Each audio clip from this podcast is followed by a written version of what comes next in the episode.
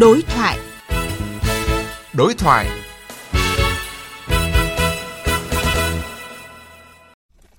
Thưa quý vị và các bạn, trong một báo cáo nghiên cứu của Quỹ Nhi đồng Liên Hợp Quốc UNICEF năm 2020, có ít nhất 40 triệu trẻ em trên toàn thế giới đã lỡ mất cơ hội tham gia giáo dục mầm non trong giai đoạn phát triển do các cơ sở chăm sóc trẻ em và giáo dục mầm non phải đóng cửa vì đại dịch COVID-19.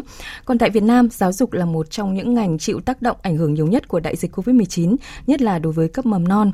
Đóng cửa liên tục nhiều tháng liền lại phải gánh các khoản chi phí lớn khiến nhiều trường mầm non tư thục rơi vào cảnh kiệt quệ phá sản. Giáo viên mầm non được đánh giá là có công việc vất vả, làm nhiều thời gian nhưng thu nhập thấp, nay đời sống càng khó khăn hơn khi bị chấm dứt hợp đồng hoặc nghỉ việc không lương. Trước tình trạng này, rất cần có những cơ chế chính sách hỗ trợ dài hạn để đảm bảo chất lượng giáo dục của bậc học này. Chương trình đối thoại hôm nay chúng tôi bàn nội dung hỗ trợ giáo viên mầm non khó khăn vì dịch COVID-19 cần kịp thời đúng đối tượng. Trước hết xin được giới thiệu các vị khách mời tham gia chương trình hôm nay. Đó là ông Nguyễn Ngọc Ân, Chủ tịch Công đoàn Giáo dục Việt Nam. Vâng, xin chào quý vị và các bạn thính giả nghe đài. Và vị khách mời thứ hai tôi xin giới thiệu là bà Lê Thanh Hải, hiệu trưởng trường mầm non ngôi sao Hà Nội. Vâng, xin gửi lời chào, lời cảm ơn tới thính giả đang theo dõi chương trình đối thoại hỗ trợ giáo viên mầm non trong đại dịch Covid-19 ngày hôm nay. Vâng, xin cảm ơn hai vị khách mời đã tham gia chương trình hôm nay và hôm nay cũng nhân dịp ngày Nhà giáo Việt Nam 20 tháng 11 thì uh, xin gửi lời chúc đến uh, hai vị khách mời là ông Nguyễn Ngọc Ân và bà Lê Thanh Hải uh, những lời chúc tốt đẹp nhất. Vâng, cảm ơn phóng viên Hà Thu. Vâng, và cũng xin được gửi lời chúc đến tất cả các thầy cô giáo trên mọi miền đất nước những cái lời chúc tốt đẹp, đặc biệt là những cô giáo mầm non luôn vững tin và cố gắng vượt qua những cái khó khăn để mà sắp tới có thể là trong thời gian sớm nhất được quay trở lại trường.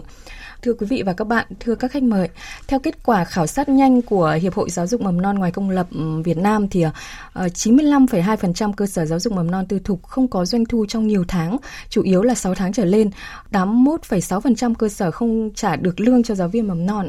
Đó là những cái con số rất là cao nói về những cái khó khăn của bậc học mầm non.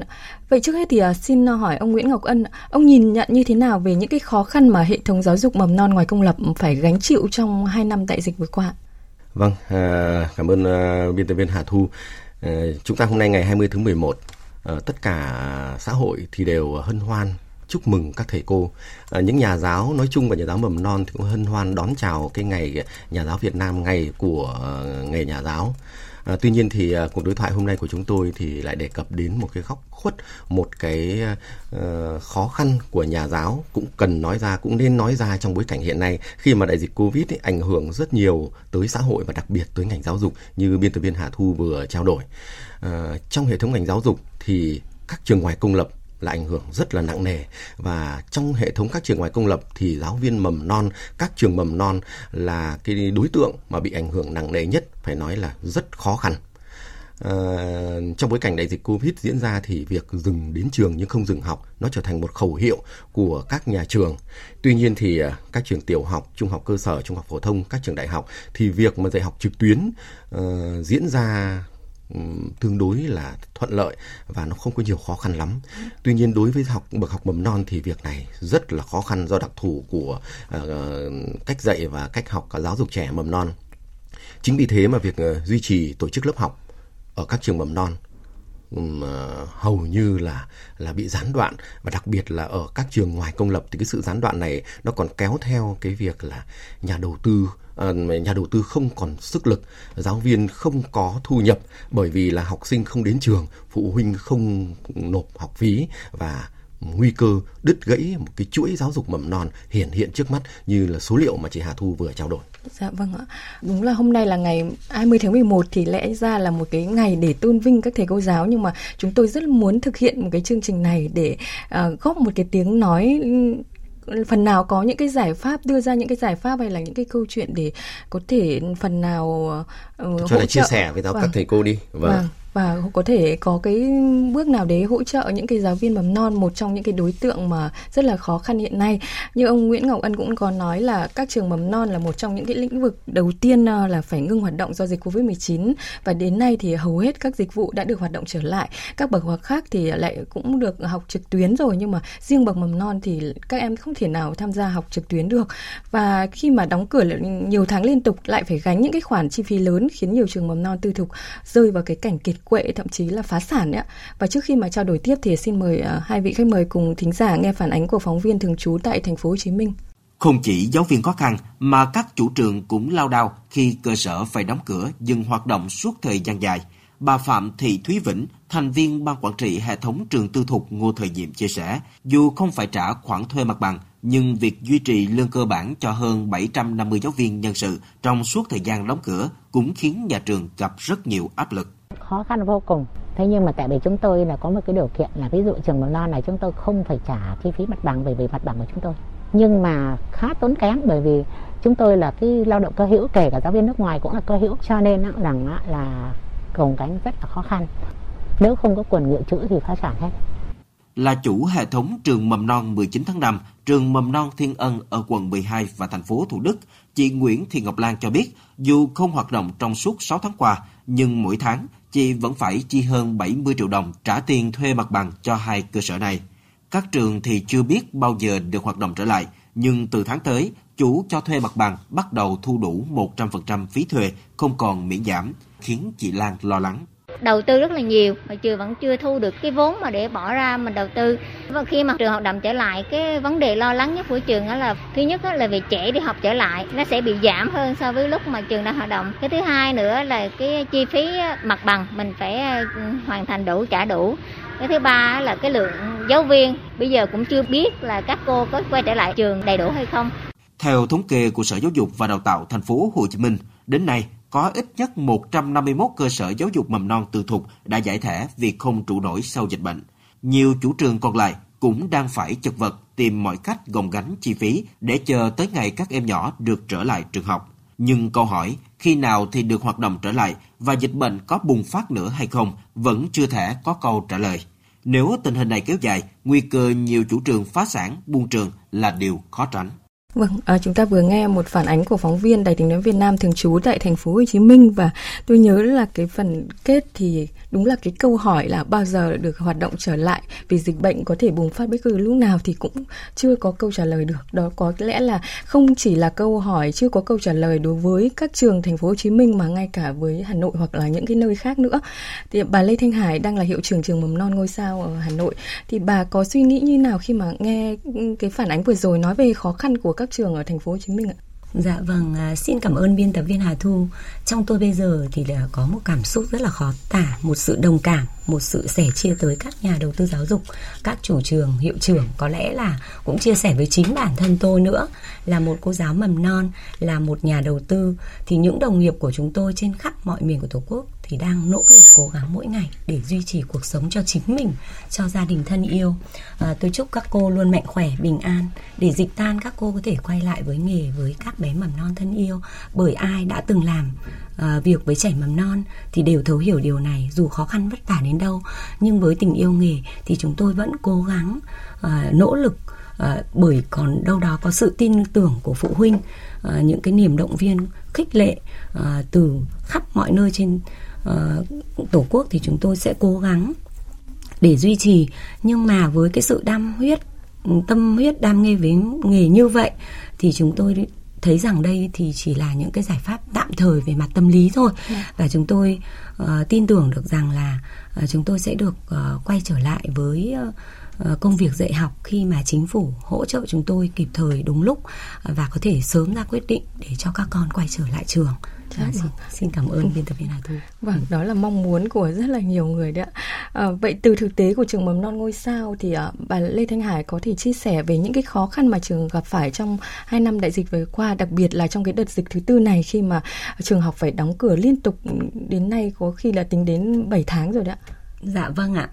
À, hiện nay thì uh, tôi là chủ trường mầm non tư thục ngôi sao ở quận Hai Bà Trưng Hà Nội.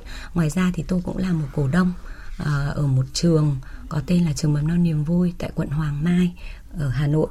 À, thì thứ nhất là trong những cái đợt dịch ban đầu ấy thì chúng tôi uh, cũng xây dựng rất là nhiều các cái kịch bản để kịp thời uh, chủ động về mặt tài chính uh, cũng như là uh, về mặt nhân sự để mà chúng tôi có thể hỗ trợ được cán bộ giáo viên nhân viên duy trì các cái mức sống tối thiểu.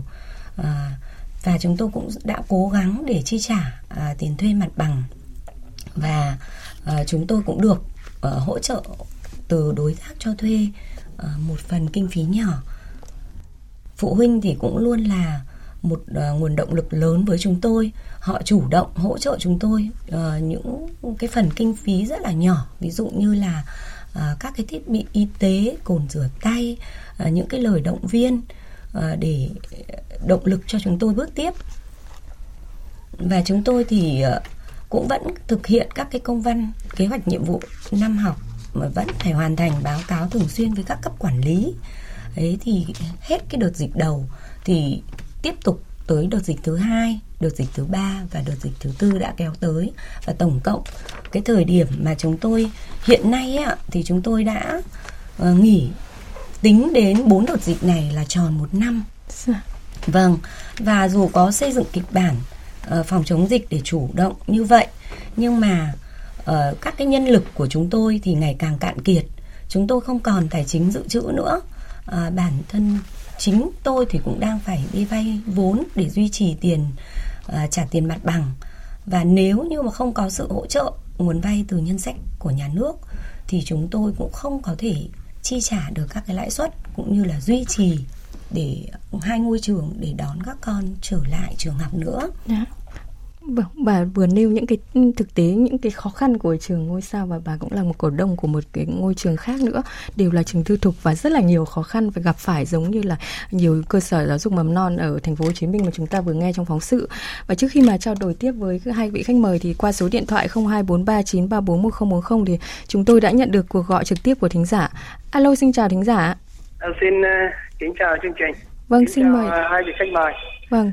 Tôi là Nguyễn Xuân Quyết ở Sóc Sơn thì uh, với một cái chương trình uh, hôm nay ấy, thì trước tiên là nhân ngày nhà giáo Việt Nam tôi xin được uh, kính chúc hai vị khách mời uh, dồi dào sức khỏe và thành công trong công việc. Vâng, cảm ơn anh Quyết. Vâng, thứ hai thì uh, tôi cũng xin phép được uh, trao đổi với hai vị khách mời về cái khó khăn của ngành giáo dục chúng ta nói chung, à, trong đó là có cái hệ thống à, mầm non trên à, cả nước thì tôi cho là cái cái đại dịch nó đã tác động rất là mạnh tới ngành giáo dục. Thế tuy nhiên như hai vị khách mời phân tích ấy, thì cái cái bậc học mầm non là cái bậc học mà tôi cho là chịu cái khó khăn ừ, vô cùng là là lớn.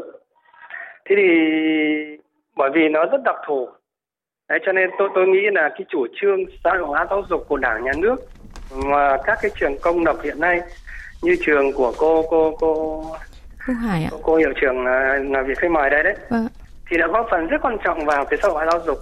Đó. Thế nhưng mà nếu như mà cái khó khăn như thế này thì tôi nghĩ là sau khi mà cái dịch ổn định mà trở lại cho cái việc dạy và học ấy thì chưa chắc cái đội ngũ giáo viên này đã tiếp tục phục vụ ừ, đội ngũ giáo viên mầm non này, này.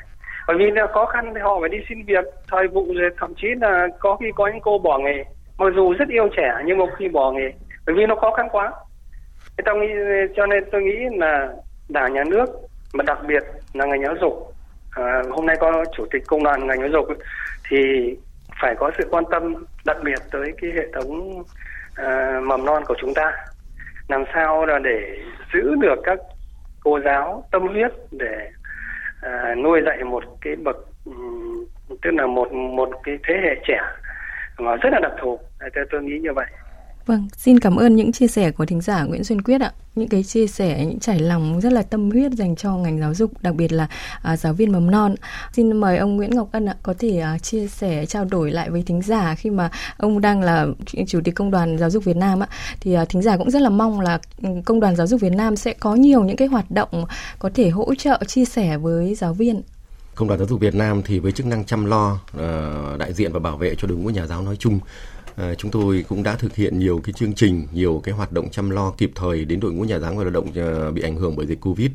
Ờ, đối với giáo viên mầm non thì là một bài toán đặt ra, bởi vì không thuần túy là chỉ hỗ trợ họ ngắn hạn mà chúng tôi tính đến những cái uh, việc tham mưu uh, ban hành những chế độ chính sách ngay lập tức cũng như lâu dài để hỗ trợ những nhà giáo mầm non mang tính nó căn cơ dài hơi hơn.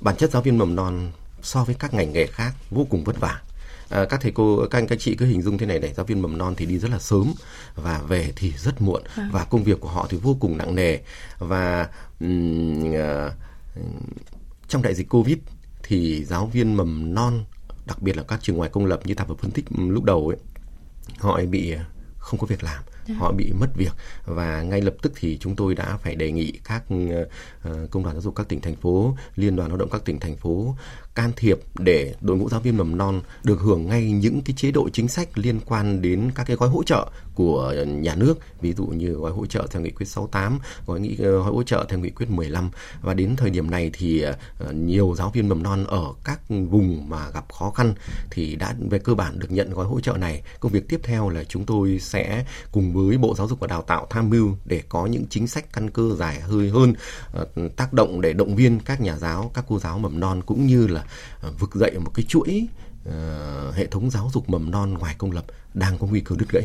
Vâng, rất là nhiều những cái hoạt động để có thể hỗ trợ cũng như chia sẻ với giáo viên mầm non. Đó là cái tín hiệu rất là khả quan và tích cực để các cô có thể yên tâm phần nào. Và xin trở lại với cuộc trao đổi với phần uh, chia sẻ những cái khó khăn của bà Lê Thanh Hải ở trường mầm non ngôi sao Hà Nội thì bà cũng đã um, chia sẻ rất là nhiều những cái khó khăn mà trường gặp phải trong suốt 2 năm đại dịch và đặc biệt là trong đợt dịch thứ tư vừa qua. Bà có nói là trường phải đóng cửa đến 10 tháng ạ cơ sở giáo dục mầm non ngoài công lập nói chung cũng như là nơi bà đang là chủ ờ, đấy thì đã dừng hoạt động có nghĩa là đồng nghĩa với lại không có nguồn thu. Trường phải gồng gánh những cái chi phí gì và phải cố gắng nỗ lực ra sao để có thể duy trì hoạt động được nữa? Dạ vâng, à, đúng là các cái cơ sở mầm non ngoài công lập như chúng tôi là đơn vị tự chủ tài chính. Nên mà khi dừng hoạt động có nghĩa là đồng nghĩa với việc là chúng tôi không có bất cứ nguồn thu nào dạ. và trong khi mà chúng tôi không có nguồn thu như vậy thì chúng tôi vẫn phải duy trì những cái tiền uh, gọi là những cái tiền mặt cứng đấy ạ là phải chi trả những cái tiền thuê mặt bằng các cái phí dịch vụ uh, hàng tháng. Nếu như đấy là chúng tôi thuê ở những cái mặt bằng của các khu chung cư nếu tiếp theo là chúng tôi sẽ phải trả những cái dịch vụ như internet hỗ trợ cán bộ giáo viên duy trì các cái website fanpage. Và cái mà chúng tôi lo lắng nhất đấy là chúng tôi còn phải trả cả những cái tiền lãi vay ngân hàng khi mà chúng tôi đầu tư cho giáo dục mầm non. Dạ vâng ạ có lẽ là 10 tháng đóng cửa là một thời gian rất dài và mong là những cơ sở giáo dục mầm non như của bà thì sẽ cố gắng tiếp tục nữa để để đến khi mà có thể hoạt động trở lại để đón các em trở lại. Chúng ta đã nói nhiều đến cái việc là các cơ sở giáo dục mầm non ngoài công lập thì tại phải tạm dừng hoạt động à, nhiều tháng liền thì không chỉ các trường, những cơ sở mầm non như của bà Lê Thanh Hải gặp khó khăn đâu mà ngay cả giáo viên những cơ sở này cũng rất là vất vả vì phải mưu sinh, không có lương này để mà mưu sinh rồi làm nhiều công việc khác nhau nữa. Sau đây thì xin mời quý vị và các bạn cùng ờ, các vị khách mời nghe ý kiến của chính những giáo viên này. Thì bình thường là đã vừa đủ sống có khi còn thiếu thiếu lên thiếu xuống thì tụi em buôn bán thì làm thêm thôi. Quê em thì quê ở Bình Thuận mà nắng với lại về em không làm gì được cho mẹ rồi mà còn phải ờ, xin tiền mẹ đi lên đi xuống nữa không có học sinh là mình là tư thục không là không có lương đâu không có lương là không có chi tiêu không? Một ngày kiếm năm chục một trăm thì cũng thấy vui rồi. Đi bưng bê cũng được nhưng mà nhà hàng cũng nghỉ mà đi ờ, là công nhân không làm được bởi vì là mình làm thấy vụ mà.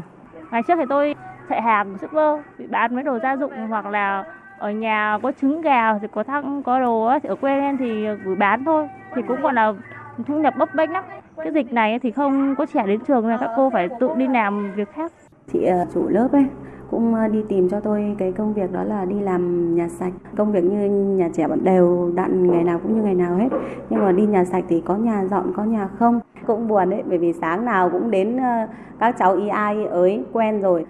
Vâng, đó là những chia sẻ rất là thực tế của những giáo viên mầm non và chúng ta nghe những cái chia sẻ rất là xót xa khi mà từ giáo viên thì có cô lại phải làm shipper rồi bán hàng rồi làm nhà sạch có nghĩa là đi dọn nhà đấy ạ. Những cái công việc tay chân mà có thể không thể hình dung được ra là tại sao các cô giáo mầm non khi mà dạy cho các bé múa hát dạy chăm sóc các bé mà lại phải đi làm những cái công việc tay chân đấy. Vậy thì ông Nguyễn Ngọc Ân có những cái suy nghĩ như nào khi mà hàng nghìn giáo viên mất việc làm rồi phải làm đủ nghề để mưu sinh như vậy ạ? Tôi cũng có cháu đang học ở một trường ngoài công lập ở quận à. Tây Hồ.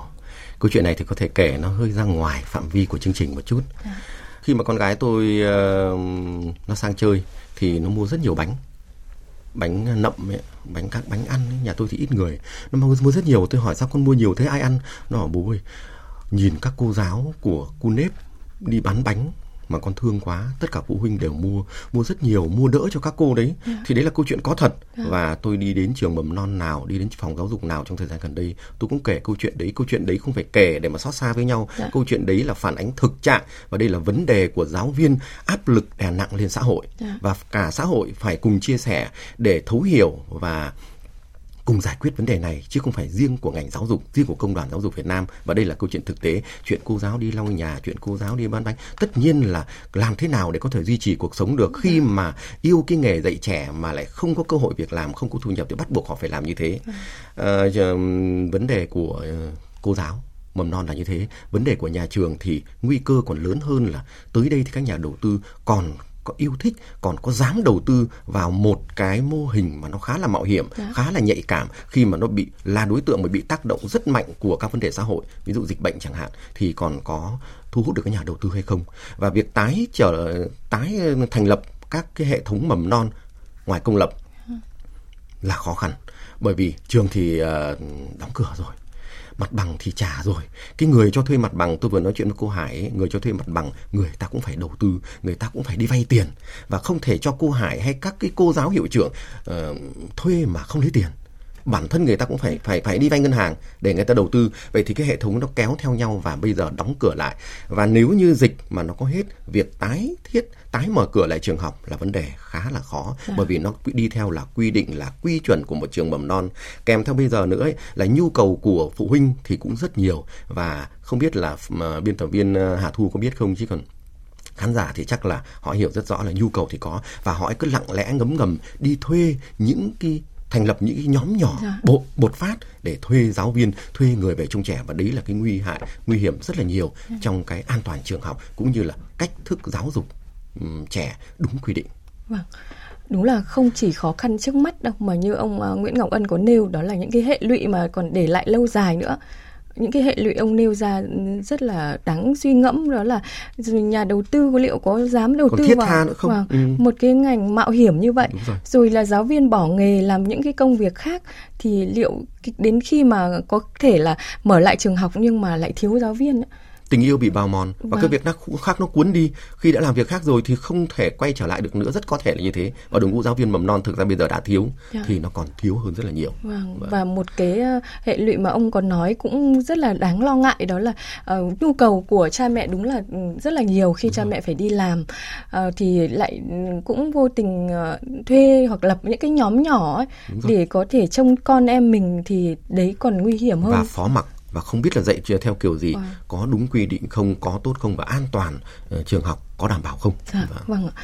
Bà Lê Thanh Hải có suy nghĩ nào khi mà ông ờ, Nguyễn Ngọc Ân có nêu ra những cái hệ lụy lâu dài với mình là một ờ, chủ cơ sở giáo dục mầm non thì bà sẽ đối mặt với những cái khó khăn trước mắt đấy như nào? Có thể là ừ, có, khi mà được mở cửa trường học lại thì có thể mừng nhưng mà cùng với đó là rất là nhiều những cái lo lắng như ông Ân vừa nêu đó. Dạ vâng, à, cảm ơn biên tập viên Hà Thu, cảm ơn ông uh, Ngọc Ân. Thì thực sự là chúng tôi đứng ở trên góc độ là những người đầu tư giáo dục, những chủ trường mầm non, những hiệu trưởng trường mầm non thì uh, chúng tôi thấy rằng là ờ, đại dịch Covid không chỉ đơn giản là những cái thứ bề nổi mà chúng ta đang nhìn thấy hiện nay mà chìm sâu dưới đó thì bản thân giáo viên bây giờ đang phải oằn mình đi xin những cái công việc như là biên tập viên Hà Thu vừa mới kể ra thì chúng ta rất là rớt nước mắt. Thế nhưng mà cái việc mà họ xin việc như vậy á ờ, tôi thấy rằng là để mà có những cái hợp đồng để đảm bảo quyền lợi cho họ thì cũng không hề có. Bởi tất cả những việc này chỉ là tạm thời cho nên họ cũng không dám ký hợp đồng họ chỉ làm tạm làm thời vụ và để họ mong đợi một cái ngày dịch covid tan để họ có thể kịp thời quay trở lại trường học. Đấy là với những cô giáo có cái sự kiên định một cái tình yêu vô điều kiện với nghề một cái đam mê. Thế còn có những cô giáo mà thực sự là họ đi làm và họ không có thể nào mà muốn quay trở lại do rất nhiều điều kiện hoàn cảnh thậm chí họ còn phải chuyển từ địa phương này sang một cái địa phương khác ờ, mà không có dịch để làm. Và họ đợi một cái thời gian quá dài và họ bỏ nghề luôn như ông Ân đã nói. Thì thực sự là chúng tôi vô cùng lo lắng về cái việc đó là đội ngũ nhân sự đó chính là những yếu tố về mặt con người. Tổ chức giáo dục nào thì cũng quan tâm đến điều này. Đó là chất lượng uh, của những cái người làm làm ngành giáo dục nó đúng là bị mai một đấy ông Ngân ạ. Đúng thế. Tôi thì tôi tôi cảm nhận rõ ràng điều này. Ừ. Giống như là biên tập viên Hà Thu nói các cô thì múa hát như vậy và bây giờ đi làm những cái việc uh, đó là thậm chí là đi làm vệ sinh sạch đấy ạ. Ừ. Thì với giáo viên mầm non thì chúng tôi làm cái điều này thường ngày rồi. Chúng tôi không những chăm sóc các con, chúng tôi không những là những diễn viên cho 7 môn phương pháp học Ừ. mà chúng tôi cũng là những người gọi là dọn dẹp và làm tất cả mọi việc. Chúng tôi không không có ngại ngần gì những cái công việc đó. Nhưng mà mỗi một ngày thì chúng tôi không được trau dồi chuyên môn nghiệp vụ, thì lâu dần ờ, chúng tôi cũng bị mai một đi ờ, và chúng tôi rất là mong muốn làm sao để mà ờ, chúng ta, cả xã hội chúng ta cùng chung tay, làm sao mà để cho giáo viên mầm non chúng tôi tìm được một hướng đi, có một cái giải pháp để chúng tôi gắn bó với nghề hơn và chúng tôi đóng góp một cái phần rất là nhỏ bé vào cái công cuộc xây dựng cái giá trị giáo dục nhân văn tốt đẹp này. Vâng, xin cảm ơn. Vâng, một cái à, ý bà nêu cũng đáng lưu tâm đó là khi mà nghỉ nhiều thì các giáo viên cũng không được trau dồi về chuyên môn và cái niềm đam mê tâm huyết với nghề thì cũng bị Bào mòn, Vâng, vâng, như ông Ân nói là sẽ bị bào mòn đấy ạ. Vâng, à, thưa các vị khách mời qua số điện thoại thì chúng tôi đã nhận được những chia sẻ và đặt câu hỏi của các thính giả. Thính giả tên là Hòa ở Ba Đình Hà Nội thì có bình luận như này ạ. Người thầy hôm nay chuyển sứ mệnh là người trao truyền kiến thức sang là người nâng đỡ cho học sinh. Các thầy cô thì có đồng ý với quan điểm này không? Xin chúc các thầy cô có nhiều sức khỏe và bình an. Điều này là đúng. Vâng. Điều này là rất đúng. Bởi vì thế này, ờ, trong hệ thống giáo dục thì nó có mạch liên kết. Để vào học tiểu học được thì học sinh phải trải qua những cái phần giáo dục, những cái phần hoạt động, những cái kỹ năng tối thiểu mà nó chỉ được hình thành ở bậc học mầm non. Dạ. Khi chuỗi mầm non đứt gãy thì hệ thống giáo dục đứng trước nguy cơ là cái nền tảng nó có vấn đề. Và các cái hệ thống bậc học tiếp theo sẽ gặp khó khăn vô cùng. À, bằng chứng là cái đợt dịch covid thứ nhất thứ hai ấy, nó đã làm cho một cái một cái cái cái cái, cái, lượt ra học sinh vào học lớp 1 ấy, là rất là khó khăn. Và giáo viên khi dạy chương trình sách giáo khoa lớp 1 mới ấy, và với đối tượng học sinh lại không mất hẳn một cái giai đoạn học mầm non ở đoạn cuối Dạ. và việc ấy nó rất là khó cho cho giáo viên và khó rất khó cho ngành giáo dục. Vâng. Bình luận của khán giả vừa rồi là hoàn toàn chính xác. Vâng, cảm ơn ông ạ. Bản thân tôi thì cũng có con năm tới vào lớp 1 thì hiện tại chính bản thân tôi cũng đang rất là lo lắng khi mà con nhà mình không được học cái bậc cái Tiền ờ, tiểu lớp học. đúng rồi ạ. Lúc 5 tuổi là cái lúc mà rất là quan trọng để chuẩn bị tiền đề cho vào lớp 1 ạ. Thì chắc chắn là năm tới khi vào lớp 1 thì các cô giáo cũng như là các con phải chịu rất là nhiều vất vả để có thể bù đắp kiến thức. Nếu mà tiếp tục vẫn học online thì cái việc đấy còn khó khăn hơn rất là nhiều. ạ. Thì tôi cũng rất là chia sẻ với những thính giả cũng như là ông Ân. À, thính giả Hoàng Hà ở Phúc Yên Vĩnh Phúc thì ờ, có hỏi như này ạ. Đại dịch Covid-19 có khiến các thầy cô giáo nản lòng. Các thầy cô mong muốn là hỗ trợ như thế nào trong giai đoạn này? Có lẽ là câu hỏi này xin dành cho bà Lê Thanh Hải ạ. Bà có mong muốn như nào về những cái sự hỗ trợ ờ, đối với ờ, các cơ sở giáo dục mầm non ngoài công lập? Vâng, ờ, với đại dịch Covid như thế này và với muôn vàn khó khăn dành cho bậc học mầm non, đặc biệt là khối mầm non ngoài công lập như chúng tôi, thì chúng tôi rất là mong đợi cái sự hỗ trợ của Đảng, Nhà nước và Chính phủ ờ, từ các cấp lãnh đạo, các ban ngành. Không chỉ động viên chúng tôi về mặt ờ, vật chất mà chúng tôi luôn luôn mong được các cấp lãnh đạo quan tâm cả về mặt tinh thần hỗ trợ chúng tôi để chúng tôi có thể mau chóng quay trở lại trường học thì ờ, bản thân các cái gói hỗ trợ thì chúng tôi cũng đã ờ, được nhận ừ, cái sự quan tâm từ chính phủ ờ, và ban hành khá là kịp thời. Tuy nhiên là đúng như là vị khán giả ở Vĩnh Phúc có đặt câu hỏi và chia sẻ thì tôi vô cùng biết ơn. À, khán giả đã quan tâm đến ngành giáo của chúng tôi. Và cái sự quan tâm này chúng tôi nghĩ rằng là không chỉ có đảng, nhà nước và chính phủ đâu ạ. Chúng tôi rất là mong các bậc phụ huynh à, hãy chung chung tay, chung sức cùng với chúng tôi. À, để nếu mà con em của chúng ta à, nếu chính phủ cho phép thì con em của chúng ta có thể quay trở lại và hãy ủng hộ chúng tôi hãy đến trường à, và quay trở lại với chúng tôi bất cứ khi nào mà nhà nước cho phép Vâng, tại nhiều hội nghị ngành giáo dục thời gian qua thì cái vấn đề chính sách dành cho giáo viên nói chung và hỗ trợ giáo viên trong thời gian dịch bệnh đã được đặt ra. À, tại cuộc gặp mặt với giáo viên tiêu biểu mới đây thì Thủ tướng Chính phủ Phạm Minh Chính cũng yêu cầu là các bộ ngành liên quan cần giả soát chính sách hỗ trợ đối với giáo viên, nhất là giáo viên mầm non non ngoài công lập. Tiếp theo đây thì xin mời quý vị uh, thính giả cùng hai khách mời nghe ý kiến của cô giáo Pin Năng Thị Hải, giáo viên trường trung học trường mầm non Phước Bình, tỉnh Ninh Thuận và thạc sĩ Nguyễn Thúy Uyên Phương, chủ nhiệm dự án HAT Help a Teacher. Mong là sắp tới giáo viên sẽ được nhận nhiều chính sách ưu đại hơn, đặc biệt là giáo viên mầm non. Đây là một cái ờ, ngành nghề mà có công việc đặc thù, vất vả hơn so với các cấp khác. Cần đáp ứng đủ giáo viên để đảm bảo an toàn cho cháu cũng như chăm sóc giáo dục đảm bảo hơn. Dịch kéo dài bao lâu thì dự án kéo dài bao lâu rồi đó. Nhưng mà nếu mà dài hơn nữa đó thì nguồn quỹ từ cộng đồng nó cũng có hạn thôi và bây giờ mọi người đều khó như nhau cho nên câu chuyện ở đây là cái câu chuyện của nhà nước phải làm sao có các cái gói trợ cấp dành cho giáo viên mầm non này. Với lại cái thứ hai á, phải nghĩ đến cái việc rằng là làm sao để mà giữ được giáo viên mầm non với nghề. Tại vì rất là nhiều giáo viên đã chuyển đổi sang những nghề khác rồi. Vâng, chúng ta vừa nghe hai ý kiến nếu nêu những cái mong muốn về những cái chính sách hỗ trợ cho giáo viên, ờ, nhất là giáo viên mầm non ngoài công lập nhưng tôi xin nêu một cái khía cạnh nhỏ như này ạ. Hiện nay thì các đơn vị và người lao động hoạt động trong lĩnh vực giáo dục mầm non ngoài công lập thì cũng đã được thụ hưởng một số cái chính sách hỗ trợ chung của chính phủ rồi. À, thế nhưng mà giáo viên mầm non ngoài công lập thì ờ, khi mà không đóng bảo hiểm xã hội á, thì không được hỗ trợ từ gói 26.000 tỷ đồng theo điều 13 quyết định số 23 của Thủ tướng. Vậy thì theo ông Nguyễn Ngọc Ân cần phải ờ, hỗ trợ cái nhóm đối tượng như này nếu mà những cái giáo viên mà không đóng bảo hiểm thì sẽ ít được hưởng những cái chính sách hỗ trợ của chính phủ á thì cần có cái giải pháp hay là có cái sự hỗ trợ nào với nhóm đối tượng này ạ? À, theo tôi được biết thì ờ, cách đây khoảng độ 3 hôm thì Thủ tướng Chính phủ đã làm việc với Bộ Giáo dục và Đào tạo về vấn đề này. Dạ. À, không thể mà để cái tình trạng là giáo viên không đóng bảo hiểm xã hội, không đóng bảo hiểm thất nghiệp dạ. thì không được hưởng. Mà Bộ Giáo dục đang có một cái đang soạn thảo một cái văn bản hướng dẫn uh, các đối tượng giáo viên mầm non nhận được những cái gói hỗ trợ khác của chính phủ à. hoặc là thay đổi để họ có thể có cơ hội để tiếp cận những gói hỗ trợ này và nếu tôi không nhầm thì khoảng độ một thời gian ờ, chắc là một thời gian ngắn nữa thì văn bản này sẽ được ban hành và nó sẽ là cái sự động viên rất kịp thời đối với giáo viên và hiện nay thì cục nhà giáo và cán bộ quản lý giáo dục của bộ giáo dục và đào tạo thì đang xây dựng và chuẩn bị ban hành văn bản này và chúng tôi nhận được một câu hỏi của thính giả là đối với học sinh và giáo viên mà không may bị mắc bệnh phải ở những cái khu cách ly thì công đoàn giáo dục Việt Nam có những cái hỗ trợ gì đặc biệt dành cho nhóm đối tượng này? Dịch bệnh kéo theo ờ, rất nhiều vấn đề phải giải quyết chưa có tiền lệ. Việc hỗ trợ giáo viên trước đây thì nó rất là bình thường. À. hỗ trợ kinh phí hỗ trợ cơ sở vật chất vân vân. Nhưng bây giờ thì giáo viên họ ở khu cách ly thì hỗ trợ như thế nào? Đây là một cách khó. Hỗ trợ cái gì cũng là một cách khó. À. hỗ trợ tiền ư?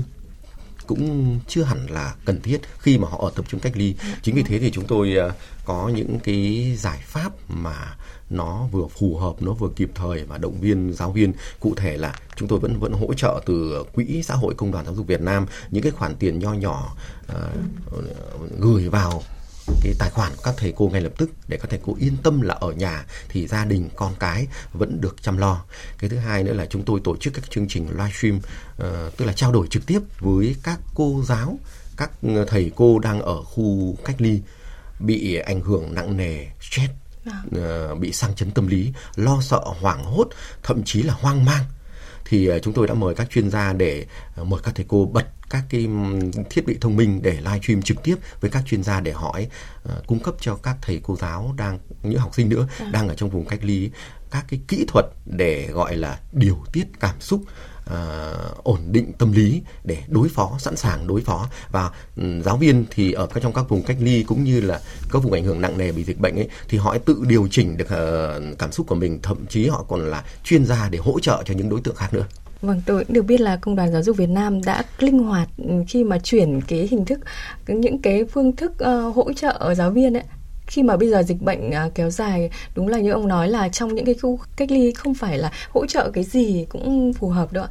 Ờ, họ không hẳn là đã cần tiền mà cần rất là nhiều những cái ngay lúc đấy họ cần rất nhiều thứ và đặc biệt là sự ổn định về tinh thần dạ, sự động viên kịp thời và sự uh, làm sao để họ tự tin và họ lại còn động viên những người khác nữa. Đấy là chuyển trạng thái để linh hoạt ừ, trong vâng. cái việc hỗ trợ đấy ạ.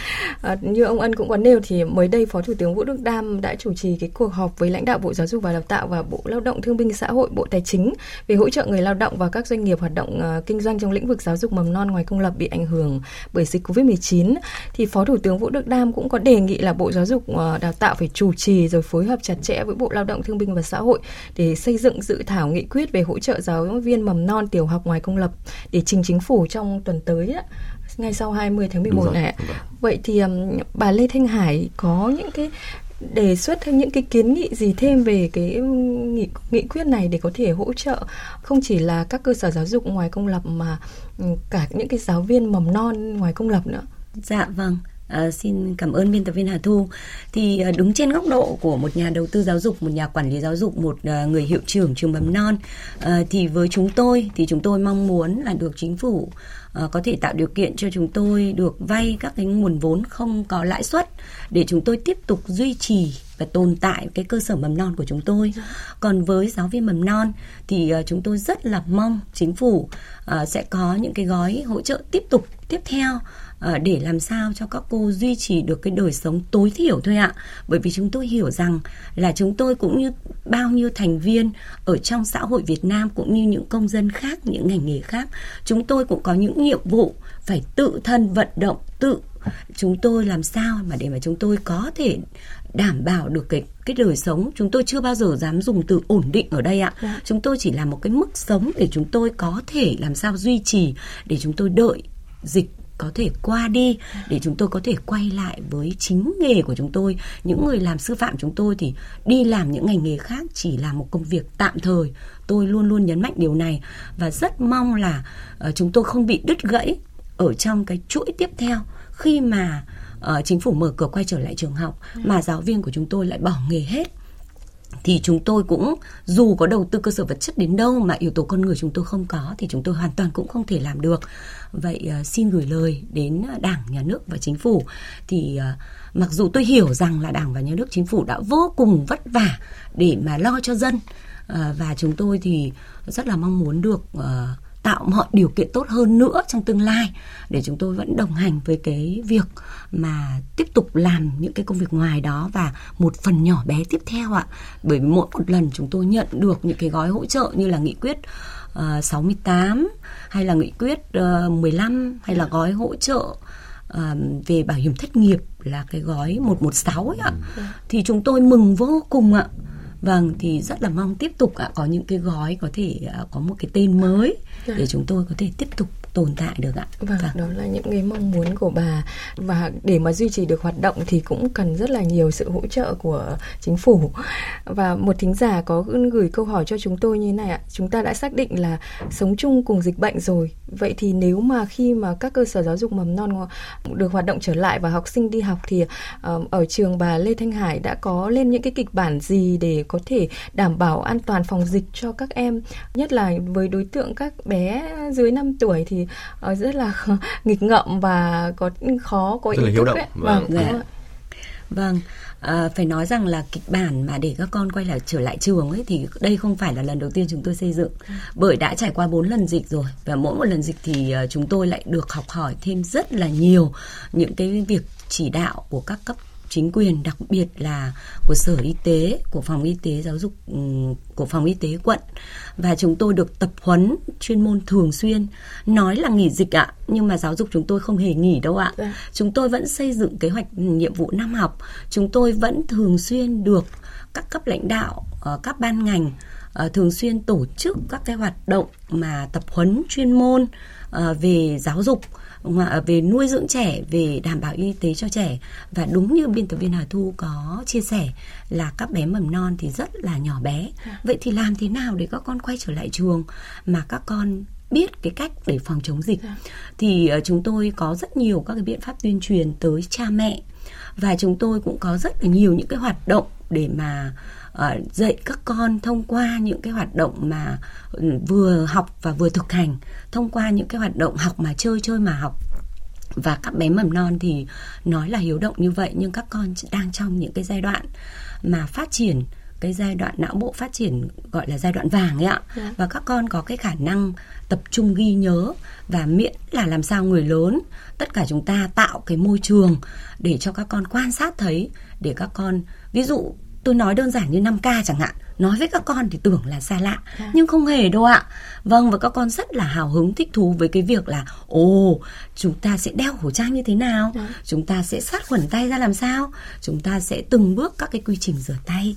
Chúng ta vào trường thì chúng ta đi qua tất cả những cái khâu mà để đảm bảo uh, được về cái vấn đề vệ sinh y tế. Thì uh, tôi tin rằng là uh, chúng ta chỉ cần các con được quay lại trường thôi ạ.